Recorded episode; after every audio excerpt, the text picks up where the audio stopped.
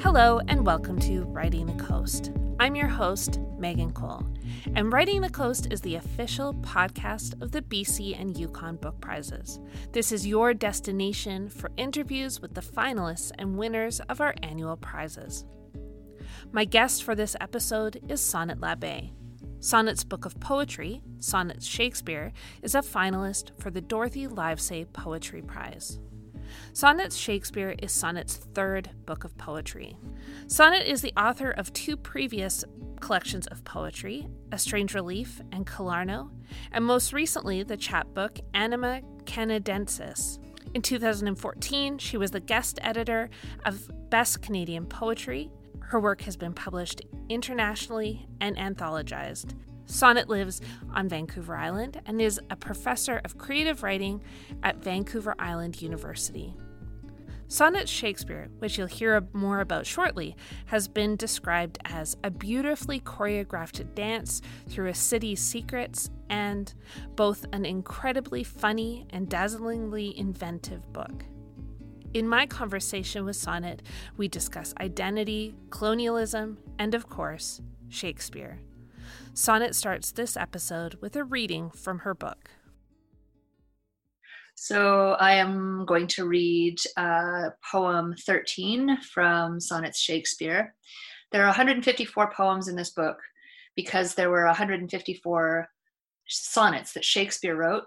I'm using that as a source text and uh, like a tool that was used in colonial education, British colonial education.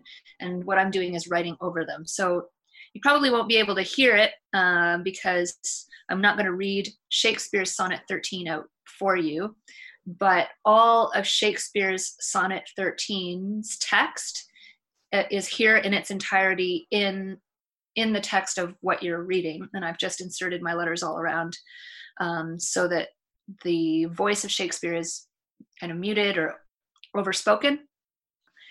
Yeah, so that's that's basically what this book does. So this is poem 13. The crocheted Afghan's mint green, white, and yellow squares were yarny buttons activating superpowers. I wore it like a fabulous cape or draped it carefully over leggy tables to build a fort. My green and lemon yellow infinity gear had 20,000 superpowers, more than your enemy could ever teach herself to check. In each square lived magic at my fingertips. Touch the first corner, become invisible. Ding the second, you shower your befuddled opponent with freezing sparkles. A candy flavored gas I called sweet sleep numbed villains. An alchemist's button turned most other metals gold. There was one to give me x ray vision. A blanket that shot bullets, death rays, or stun beams out of yarn worsted mechanisms, chastened many a scoundrel holding commonplace lasers. Friends were issued an older crocheted throw, camel beige, little differentiation between the knitty nodules of power blanketry. You could heal yourself again after yourself's decease with resurrection force. You could spend hours underwater, breathing effortlessly. Your memory could store answers to a billion tests. With form shifting power, I could become a robotess who obliterates sofa cushions, or my telepathic power use to transfer suggestions of a McDonald's lunch into dad's head. The chums I played with were sometimes real children. But chums were banned from my super friendship early on. A neighbor's mom got frightened when Super Zach love controlled me against the storm door. My Afghan's push buttons confiscated. When Super Kevin got turned into a rat, his dad called me a gypsy. Action figured boys Ward outside, me in their brigades, sonnet of death, sonnet of supernatural weather control, badass sonnet of dazzling ebullience. But uneasy mothers wielded a force, a shield of fear that enveloped domesticity. It repelled loves from, you know, misogyny. No button had my Afghan to fight against mother control. No power called Let Your Sons Play House with Sonnet. Thank you. I guess the place I wanted to start, and it's probably maybe an obvious place, but was by asking you about your relationship with Shakespeare, because obviously uh, your name is also the poems you engaged with. So, could you talk a little bit about what what it was like to be sonnet with this kind of Shakespeare character around you growing up? Well, my name is a portmanteau, right? It is uh it's like Brangelina. My mom's name is Janet and my dad's name is Jason. So you take S O N from Jason and N E T from Janet and you get sonnet. So that wordplay was explained to me very young. So just the idea of being the combination of two people and and that and the, the, the word itself like they they experimented with with language and they saw that it made a word that they liked and then the word had a nice meaning. So my dad had a little copy a paperback copy of shakespeare's sonnets that i think was his brother's from high school that was not well read but it was the only thing that had my name on it when other kids like you know kimberly and jennifer had like toothbrushes and dolls and everything that had stuff on it that was theirs.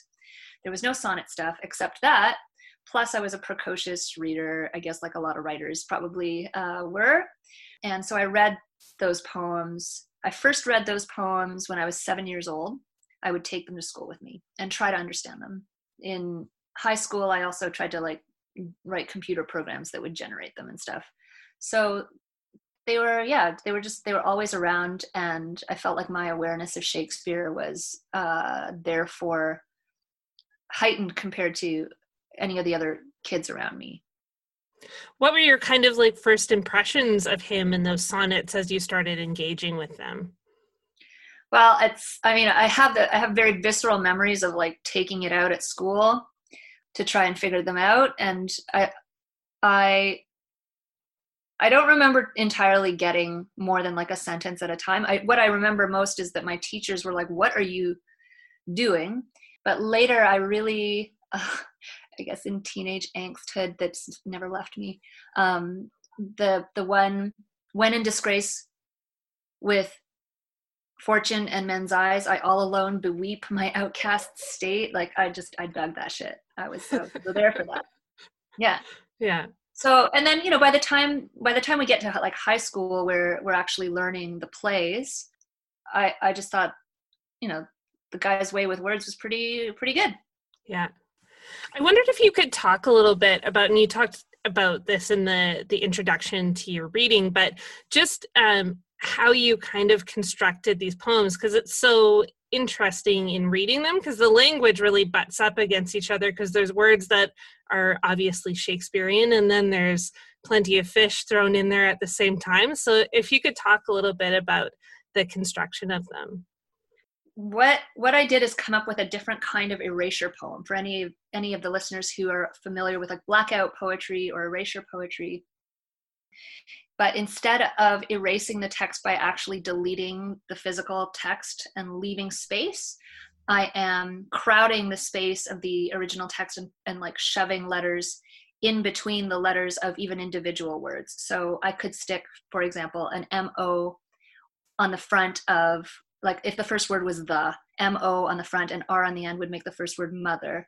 Or i could break it up and stick an r in the middle and an e on the end and start with three. So you can't hear it necessarily if i'm just reading it out loud but the the letters are all there. And uh yeah i was just thinking about the resonances and politics of erasure culturally and thinking about how i wanted to use language to express what i got to say and that's what I came up with. I'm curious how the idea started. Were you working on these poems like early on and then got the idea for a whole collection, or how did that process start? Um, I was study i was at school at the time so i was studying a lot of poetry but there was also con- there were conversations around me. There was uh, an american poet that had taken the autopsy of michael brown um, and read it as their own uh, as like this move of kind of avant-garde poetry that was about taking about source text and taking it and like um, yeah some kind of theorization of authorship i guess was supposed to be happening there. So thinking about how an author approaches um, a source text was was on my mind. And yeah so coming up with what i wanted to do i it really it, it got under my skin the way that that this particular poet just felt like like source texts were there to theirs to take and didn't think about the power dynamics. And so um, this particular text because i have such a strong personal relationship with it but also because it's quote unquote mine whether i want it to be or not like it's a literary and cultural inheritance and, and imposition. Um, I, I started with that with that as the source text but then there was like there were months where i was trying to figure out what i wanted to do quote to it or with it or like and like what was i using it as? Was i using it? Was i dialoguing with it? So there are times where i broke everything into um, for example i took all the a's and put them in a pile like uh, like a visual pile and all the b's and put them in a pile or i make little blocks with them are some of the um, the first things that that i was doing before i before i landed on this particular process. Yeah it's interesting. Um, in the beginning of the book, you talk about erasure and that some of your words were erased and some of Shakespeare's words were erased. But then you also deal with that thematically too, as as in whose voices are erased and who's allowed to speak. I was curious why those themes are so significant for you. And obvious, there's obvious reasons, but I, I would just love to hear more about why you like to engage with erasure both physically and thematically. I would say that my writing urges and uh, ha- have been about belonging and have been about yeah just wanting to feel good or in the world. And at first in my i'd say when i started out this is like 20 more than 20 years ago the conversations were quite different and i um, really probably always felt i was addressing a, a white audience I think I started more from the position of just trying to explain my experience and took particular issue with who is we, right? And I and I was if I was thinking about like the largest sense of we or the highest noblest form of we that uh, seemed to be organizing things around me when I began my career. Um, I was thinking about nation and Canadianness and the whole multicultural narrative and policy that people i mean when i was a child i used to get told i was like the multicultural ideal like that i embodied multiculturalism because um, i come from a mixed race marriage right? And that i was the future and that like everybody was going to be brown everybody's going to be mixing and that was not my experience when i tried to um, be social with young people and be romantic with young people. It just didn't work that way. So I think my trajectory has been about challenging nation. And then as I myself learned more and realized how much um, I had not been aware of indigenous knowledge, indigenous presence, the way that my own education was incomplete, then my sense of who we is and what nation is and where we are was more complicated. And that's i guess and trying this book is trying to think that through like who spoke to me? Who handed their stories to me? Who told me what i was? Who told me what that group of people were? Et cetera et cetera. It's about histories and getting to speak.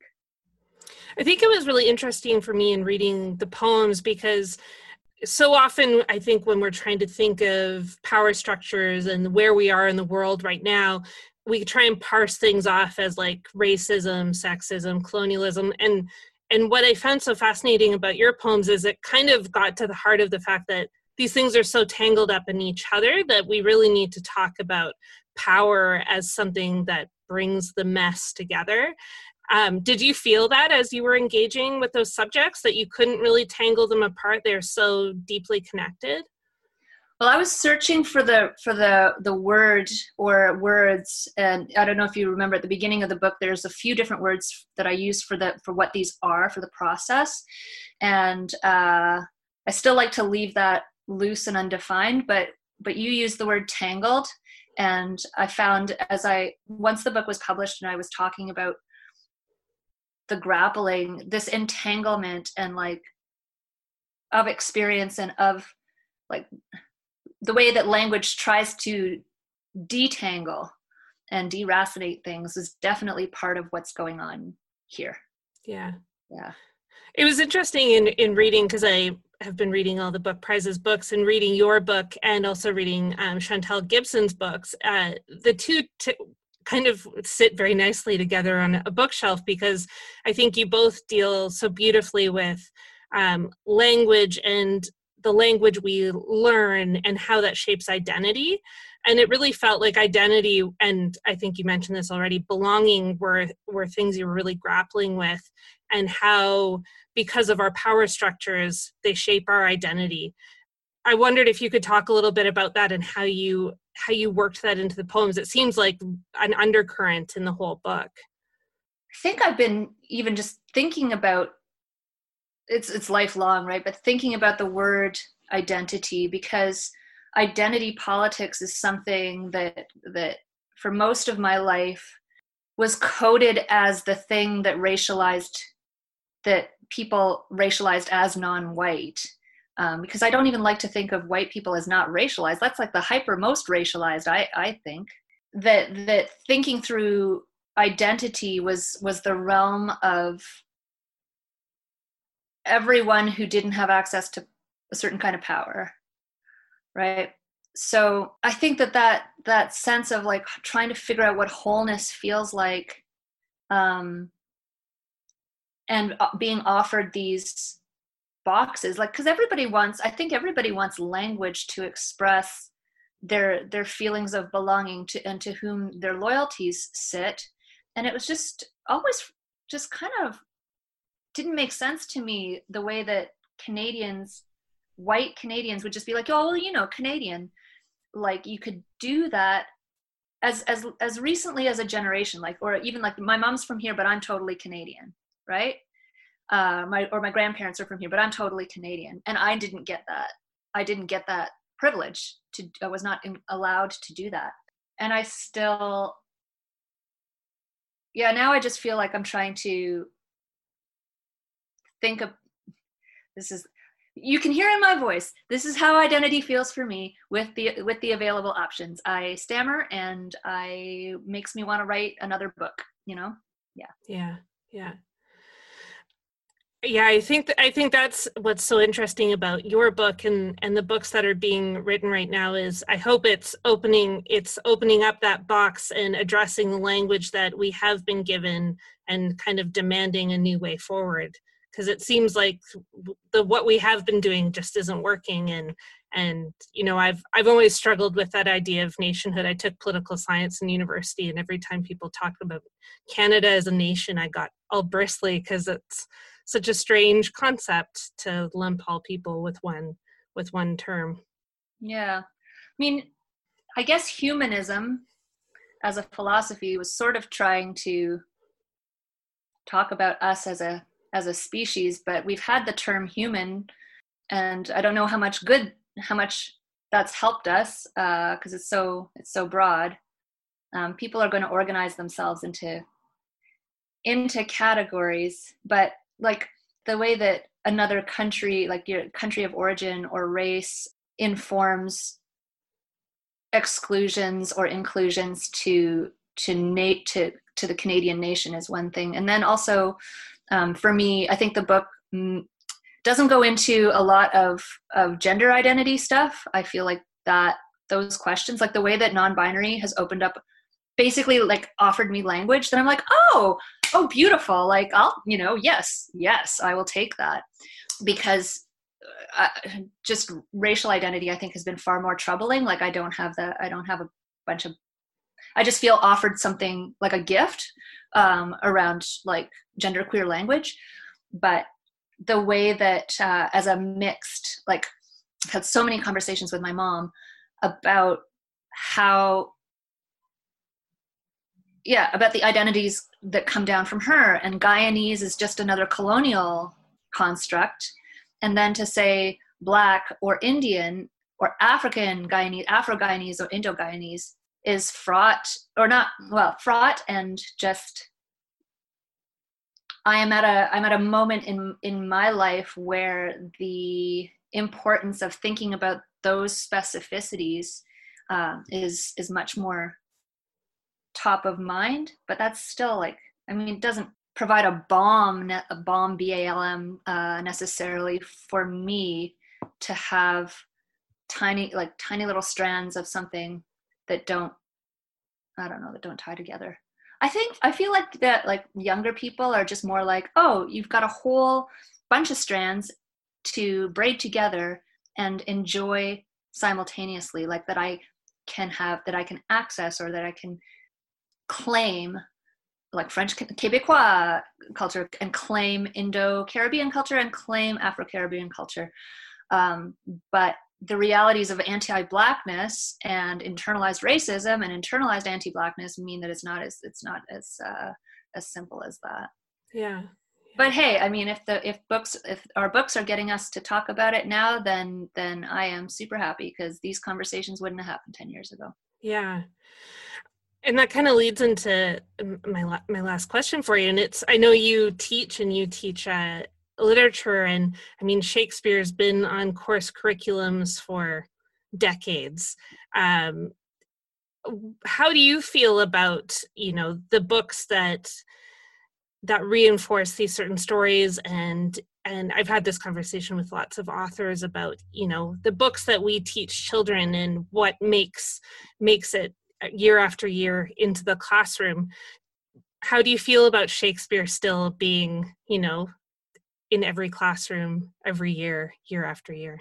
If it's that ubiquitous, if it's like one can't get away from Shakespeare and Shakespeare is taking up space that's that could be given to other other writers and that should be given to uh, like global literatures of varying like historical distance uh, then then no obviously that's not cool right do I think Shakespeare should not be taught? No. I mean, I think it it's important to know to know literature. There's there are reasons there are reasons that these plays are are fun to read or entertaining. There are reasons that they're historically important, and there are reasons why they're culturally important to the colonial um, culture that we're that we've that we're living in it's like will it will they be taught with that kind of context? I hope so. Like i hope that that high school teacher training because i didn't i don't think i encountered shakespeare until i was in high school